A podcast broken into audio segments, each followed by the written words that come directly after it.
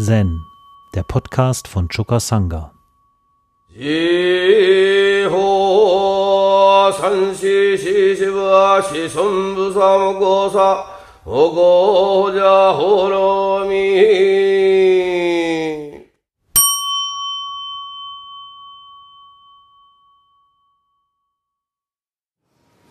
Das Tesho bezieht sich auf das Chor Nummer 16 Mumonkan, wenn die Glocke läutet. Da heißt es, Umon sagte, die Welt ist unermesslich und weit. Warum zieht ihr eure siebenteilige Robe an, wenn die Glocke läutet? Umon kommentiert dazu, wenn du Zen studierst, dann solltest du dich nicht von Klängen und Formen beirren lassen. Selbst wenn du beim Hören einer Stimme oder Sehen einer Form in dein Innerstes gelangst, das ist einfach die gewöhnliche Art der Dinge. Weißt du nicht, dass der wirkliche Zen-Schüler die Klänge beherrscht, die Formen kontrolliert? bei jedem Ereignis klare Sinne hat und bei jeder Gelegenheit frei ist? Angenommen, du bist frei, dann sage mir, kommt der Klang zum Ohr oder geht das Ohr zum Klang? Wenn beide, Klang und Stille, vergangen sind, an einem solchen kritischen Punkt, wie kannst du über Zen reden? Während du mit dem Ohr hörst, kannst du nicht reden. Wenn du mit deinem Auge hörst, dann bist du wirklich angekommen. Und in einem Vers fährt Mumon fort. Wenn du es verwirklichst, sind alle Dinge eine Familie. Wenn du es nicht verwirklichst, sind die Dinge auf tausendfache Weise getrennt. Wenn du es nicht verwirklichst, sind alle Dinge eine Familie.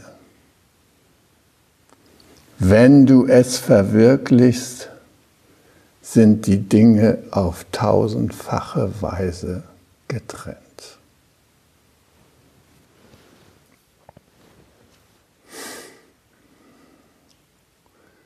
Ja, nochmal, um uns sagte, die Welt ist unermesslich und weit. Warum zieht ihr eure siebenteilige Robe an? wenn die Glocke läutet. Man könnte auch sagen, die Welt ist unermesslich und weit. Warum fliegt ihr nach Japan, um in einem Rinzai-Tempel Zen zu üben, morgens um drei aufzustehen, nachts um Mitternacht ins Bett zu gehen und in der ganzen Zwischenzeit von einem Gebimmel der verschiedensten Art dazu bewegt zu werden, bestimmte Aktivitäten zu entfalten. Warum? Was soll denn das? Das Leben könnte doch so schön sein. Leg dich doch auf die faule Haut, lass die Bienen um dich herum summen, die ganzen wunderbaren Blumen um dich herum blühen und kümmere dich doch nicht um so etwas. Ja, das könnte man denken. Und wir haben das schöne Beispiel aus der Anfangszeit des Lebensgartens, als wir in der alten Sendo Zen geübt haben und äh, zum Mittagessen oder zu den Mahlzeiten in das Heilehaus rübergingen, da geschah das immer wieder, dass wir um Punkt 12 Uhr Mittag aus der Tür des Hauptgebäudes heraustraten, vorweg der Jiki mit der Glocke, der in regelmäßigen Abständen da einen Ping gemacht hat und hinter ihm im Gänsemarsch die gesamte äh, Session-Belegschaft in einer Reihe, ja, und dann ging es über den Platz um das Gebäude herum zum Heilehaus. Und das wurde beobachtet von Menschen, die nicht zum Lebensgarten gehörten, sondern die Berliner waren und sich erhofft hatten, in einem Ferienprojekt gelandet zu sein. Da hatten sie zwei Häuser gekauft und die ausgebaut und hofften darauf, dass nun auch die restlichen Häuser von Menschen ihres Geistes bezogen würden und man zusammen feiern, trinken und Ferien machen könnte. Stattdessen wurden sie, wie sie meinten, einer Welt von Sklaven ansichtig. Da gingen die, von denen man gehört hatte, dass da auch Schläge unter dem Dach ausgeteilt wurden mit einem Stock, den sie noch nicht gesehen hatten, aber gehört. Da hörte man es ab und zu klatschen und da ahnte man, wie die Armen eingefangen, da oben verdroschen wurden, damit sie ja den Weg des Zen gehen konnten. Ja, diese Menschen waren total alarmiert von dem, was sie da sehen konnten. Und immer wieder um 12 Uhr derselbe Anblick, einer mit der Glocke vorweg und die anderen mit gesenktem Blick hinterher, die Versklavten. Und das hat sie nicht ruhen lassen, dieser Anblick. Sie haben den Bürgermeister Bescheid gesagt und ihn gebeten, um Punkt 12 Uhr auf dem Platz zu erscheinen, um sich das Treiben einer höllischen Sekte vor Augen zu führen. Der Bürgermeister kam, er stand auf dem Platz, um 12 Uhr ging die Tür auf, voran schritt der Mensch mit der Inkin, machte Töne und die anderen trauten sich nicht hochzuschauen. Ja, also da musste etwas unternommen werden. Wenig später kam der Weltanschauungsbeauftragte Niedersachsen, ein Pfarrer Knackstedt, in den Lebensgarten, um sich ein Bild zu machen von den Dingen, die da abliefen. Was hat das mit Freiheit zu tun? Hinter einer Glocke herzulaufen, den Blick zu senken, im Gänsemarsch zum Essen zu marschieren. Das fragt auch Umon hier. Warum zieht ihr eure siebenteilige Robe an, wenn die Glocke läutet? Seid ihr wirklich freie Wesen, dass ihr das macht? Die Menschen, die uns damals beobachtet hatten, die hatten eine andere Vorstellung von dem, was da passierte als das, was wir erlebt haben. Wir haben natürlich erlebt die Anregung des Samadhi, des Samadhi des Gehens, konzentriert zu sein, wirklich mit jedem Schritt mit dem Atem verbunden zu sein. Der gesenkte Blick war ein Blick nach innen, um ganz bei uns selbst zu sein mit unserer Konzentration und hatte nichts damit zu tun, dass wir irgendwie versklavt waren oder so etwas. Aber nach außen schien es so merkwürdig.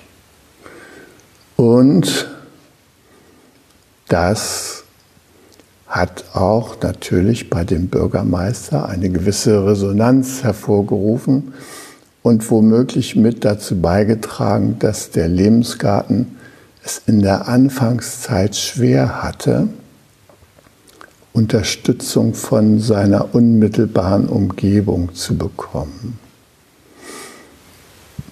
Als der Lebensgarten schon anfing, als Verein zu existieren, da gab es sogenannte ABM-Maßnahmen. Maßnahmen, wo Menschen angestellt wurden von einem Träger wie zum Beispiel dem Verein und ähm, wo Zuschüsse gezahlt wurden, um Menschen einzuarbeiten oder, oder eben so eine ABM-Stelle unter Umständen vollständig zu fördern, äh, finanziell. Und äh, wir hatten das Pech, dass im ABM-Ausschuss ein Vertreter der Kirche saß. Und der war vorgewarnt worden, dass da das Sektenwesen Niedersachsens schwer verständliche Blüten entfaltet, denen man unbedingt einen Riegel vorschieben müsste. Deshalb haben wir jahrelang keine ABM-Maßnahmen gefördert bekommen. Wir waren wirklich darauf angewiesen, aus eigener Kraft unsere Belange zu gestalten und unser Leben da zu regeln. Ja, die Welt ist unermesslich und weit. Das ist eine Anleihe an dem sogenannten äh, Kegon Sutra oder dem auf Sanskrit heißt es Avatamsakra Sutra, dem Blumenschmuck-Girlanden Sutra, dem umfangreichsten Mahayana Sutra, was wir haben. Und in diesem Sutra wird eine Welt beschrieben der gegenseitigen Durchdringung. Da hält auch der Buddha nicht wirklich Ansprachen, sondern der Buddha, der ist in dieser Welt präsent. Aus seiner Stirn scheint ein Licht und in diesem Lichte erscheinen Bodhisattvas aus allen Winkeln und Ecken des Universums, um einer Predigt ohne Worte zu lauschen, sind einfach präsent und erleben dieses gegenseitige Durchdrungensein. Ja, also dieses unermesslich und weit bezieht sich auf die vier Reiche, die in der Kegon-Philosophie unterschieden werden und die natürlich ein Reich bilden. Vier Dharma Dhatu. Ja, Dharma wissen wir ja, die große Welt des Gesetzes, Dhatu Reich. Also das Reich des Absoluten, das ist die erste Erscheinungsform dieses vierfachen Reiches. Und das ist auch etwas, was wir irgendwie ansteuern in unserer Übung, uns damit vertraut zu machen. Die Welt des Absoluten, die Welt des reinen Geistes, könnte man sagen, ja. Und dann gibt es das zweite Reich, das ist die Welt des Relativen, die Erscheinungswelt die Welt, wo alle Formen und alle Töne und alles sinnlich wahrnehme, auftaucht und uns auf den ersten Blick erst einmal voneinander getrennt erscheint. Jede einzelne Erscheinungsform steht für sich. Ja, und das ist etwas, was man vielleicht in jeder äh, Form der Spiritualität nachvollziehen kann. Dass es so etwas gibt wie etwas Allumfassendes, etwas, in dem alles letztlich aufgeht. Ja, Buddhismus hat sich dafür beispielsweise sowas wie Mu oder ähm, Show eingeprägt, ja. Also eine Welt des Potenzials, aus dem alle Erscheinungen hervortreten können. Ja, und die Erscheinungswelt, die alle Formen hervorbringt, die scheint auf den ersten Blick davon getrennt zu sein. Und je tiefer wir dieses Getrenntsein erfahren, umso leidvoller geht es in der Welt zu, sagt der Buddha. Denn in Wirklichkeit sind diese beiden Welten zutiefst verbunden. Und die meisten Religionen kennen auch diese Verbindung, dieses übergeordneten, absoluten, allumfassenden Reiches mit dem Reich der einzelnen Erscheinungen und sehen, dass diese beiden Welten zusammengehören. Im Kegon Sutra oder Avatamsaka Sutra wird dieses dritte Reich genannt, das Reich der unbehinderten wechselseitigen Durchdringung von Absoluten und Relativen. Das Reich der unbehinderten wechselseitigen Durchdringung.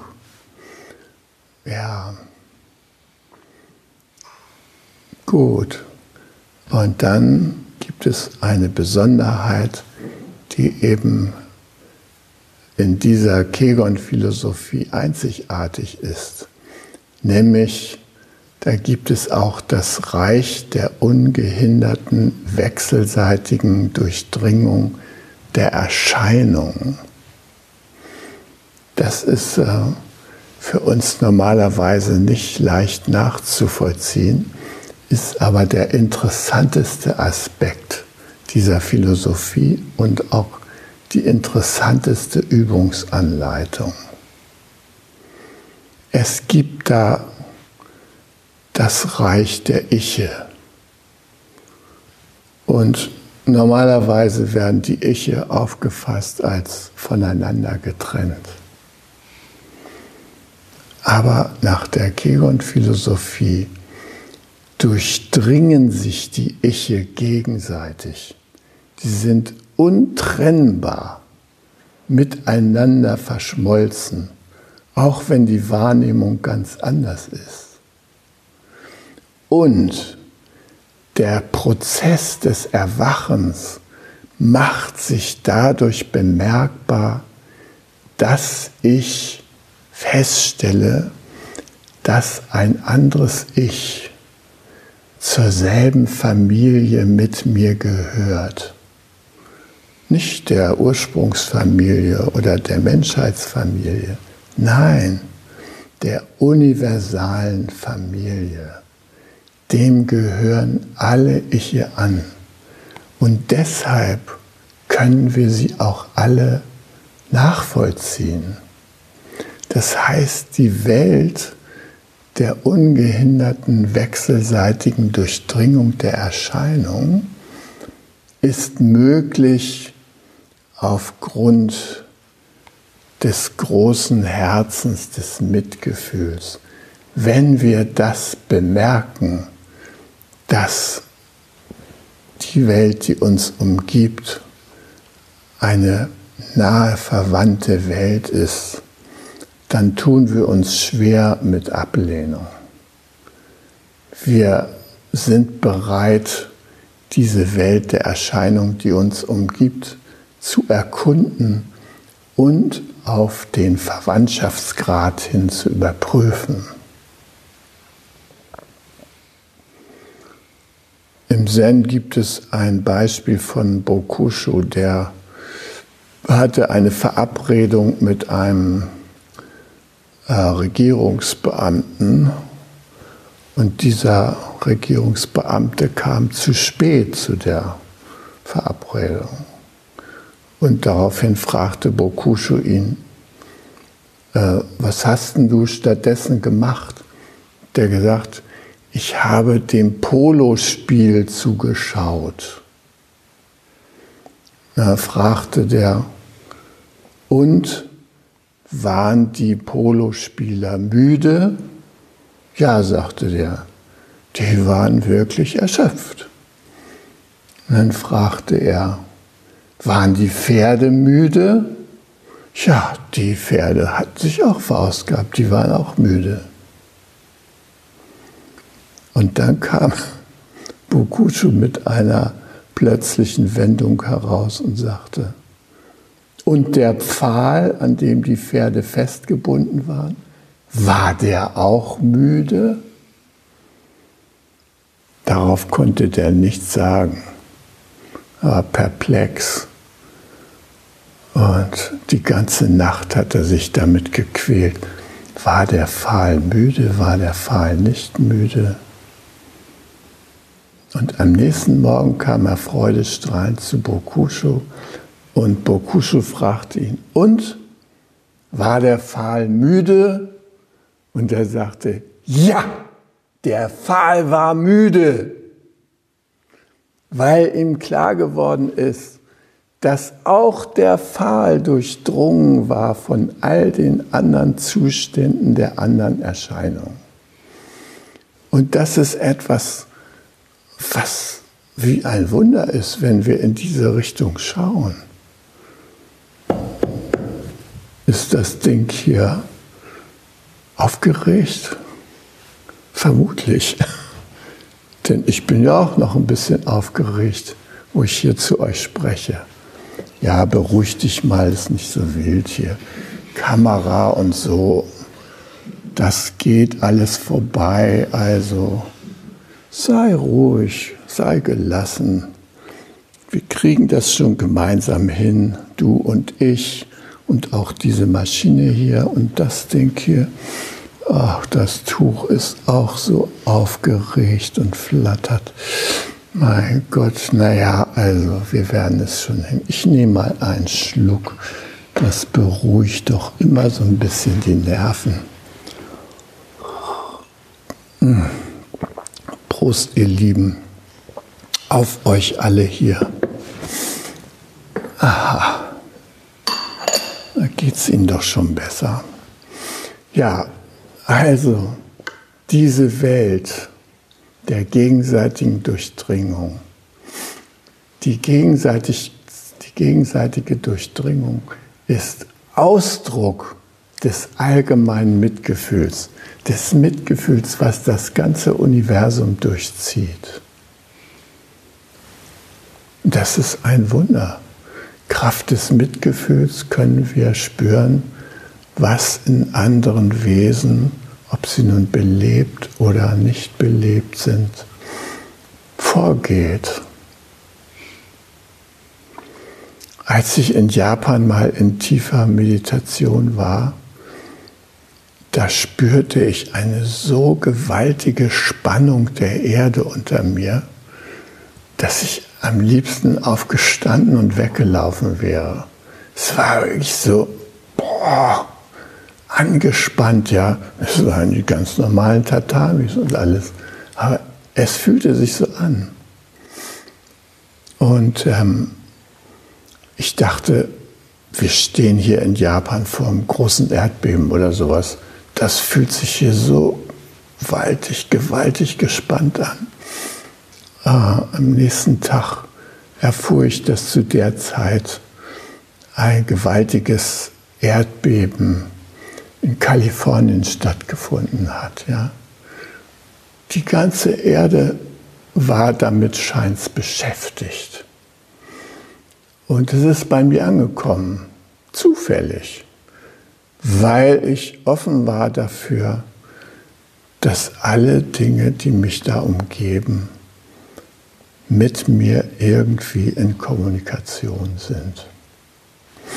Und das Interessante mm, an meinen Klosteraufenthalten in Japan war die Erfahrung, dass die Freiheit nicht in den äußeren Umständen liegt, die da ziemlich festgefügt und äh, nach einem vorgegebenen Plan im Kloster ablaufen, sondern dass die Freiheit in meinem Inneren liegt. Mir war klar, dass dieser Klosteralltag mit seinen ganzen Formen und Riten, die ich früher abgelehnt habe und die ich nicht gut fand und die ich einengend und beschränkend erlebt habe, dass diese Welt mir eine Gratwanderung ermöglicht, nämlich eine Gratwanderung zwischen Himmel und Hölle. Und ich konnte es genau sehen, wenn ich mich für Hölle entschieden habe und für Opfer sein und so weiter, oh, dann tat sich die Hölle auf und hat so richtig losgeschlagen. Aber ich hatte auch die Möglichkeit, mich für Himmel zu entscheiden, für Paradise. Es war eine Sache meines Herzens, wie ich mich entschieden habe. Ich bin, äh, als ich einmal wieder nach Japan flog und mich auch manchmal so ein bisschen fürchtete vor den wahnsinnig kurzen Nächten und den langen Sitzzeiten, da habe ich mir zu meiner eigenen Beruhigung eine Affirmation gegeben. Die Affirmation lautete, ich bin ein Segen für alles und allem, dem ich begegne und alle, die mir begegnen, sind ein Segen für mich. Und mit diesem Satz fühlte ich mich sehr wohl und kam also im Hokoji-Tempel an und da waren schon einige Deutsche äh, und warteten auf mich oder freuten sich, dass ich kam. Jedenfalls wurde ich gleich erstmal über die Gegebenheiten im Tempel informiert und wo man vorsichtig sein sollte, was man vermeiden sollte und so weiter und so fort. Und ähm, meine deutschen Kollegen haben mich da auf einen koreanischen Mönch hingewiesen, mit dem ich auf keinen Fall beim Samo zusammen sein sollte weil dieser Mensch einem keinerlei Freiheit lässt. Also wenn du mit dem arbeitest, der schreibt dir jeden Handgriff vor, der sagt dir, was du machen musst. Für deine Verantwortung ist da kein Raum. Ja, ich wollte diesen Rat beherzigen, aber es konnte natürlich nicht anders kommen, als es kam das einzige Arbeitsfeld, das noch frei war, war an der Seite dieses koreanischen Mönches. Und so haben wir da gemeinsam die Sendung aufgeräumt und geputzt und gemacht. Und es war, wie die anderen gesagt hatten, ich habe den Besen genommen und die Tatamis in einer Richtung gefegt und der hat gesagt, nee, so geht das nicht du musst die Tatamis in dieser Richtung fegen. Ja? Ich habe da keinen einleuchtenden Grund für gesehen, aber er bestand darauf. Tatamis so fegen. Ja? ja habe ich die Tatamis also so gefegt. Und so ging es mit allen Bereichen. Äh, die Shojis entstauben, wie man das macht, wie man die Holz, äh, verschiedenen Holzschienen und so weiter, wie man mit denen umgeht, was davon mit warmem Wasser, was mit kaltem Wasser abzuwaschen war und so weiter. Alles hat er mir minutiös vorgeschrieben. Und ich dachte, alle, denen ich hier begegne, sind doch ein Segen für mich. Was mache ich jetzt mit dieser Erfahrung? Und da dachte ich mir, irgendwie ist es ja rührend, wie er sich um mich kümmert, dass er mir alles so genau zeigen will und so. Schlussendlich sagte ich zu ihm, Shisan, du hast mir alles so wunderbar genau erklärt, wie man die Sendo sauber macht. Jeden Handgriff hast du mir gezeigt. Darf ich dich meinen koreanischen Vater nennen? Und als ich das gesagt habe, fing er an zu weinen. Und war zutiefst davon berührt, dass ihn jemand anerkennt und sogar koreanischen Vater nennt, ja. Und von dem Augenblick an waren wir unzertrennliche Freunde da im Tempel.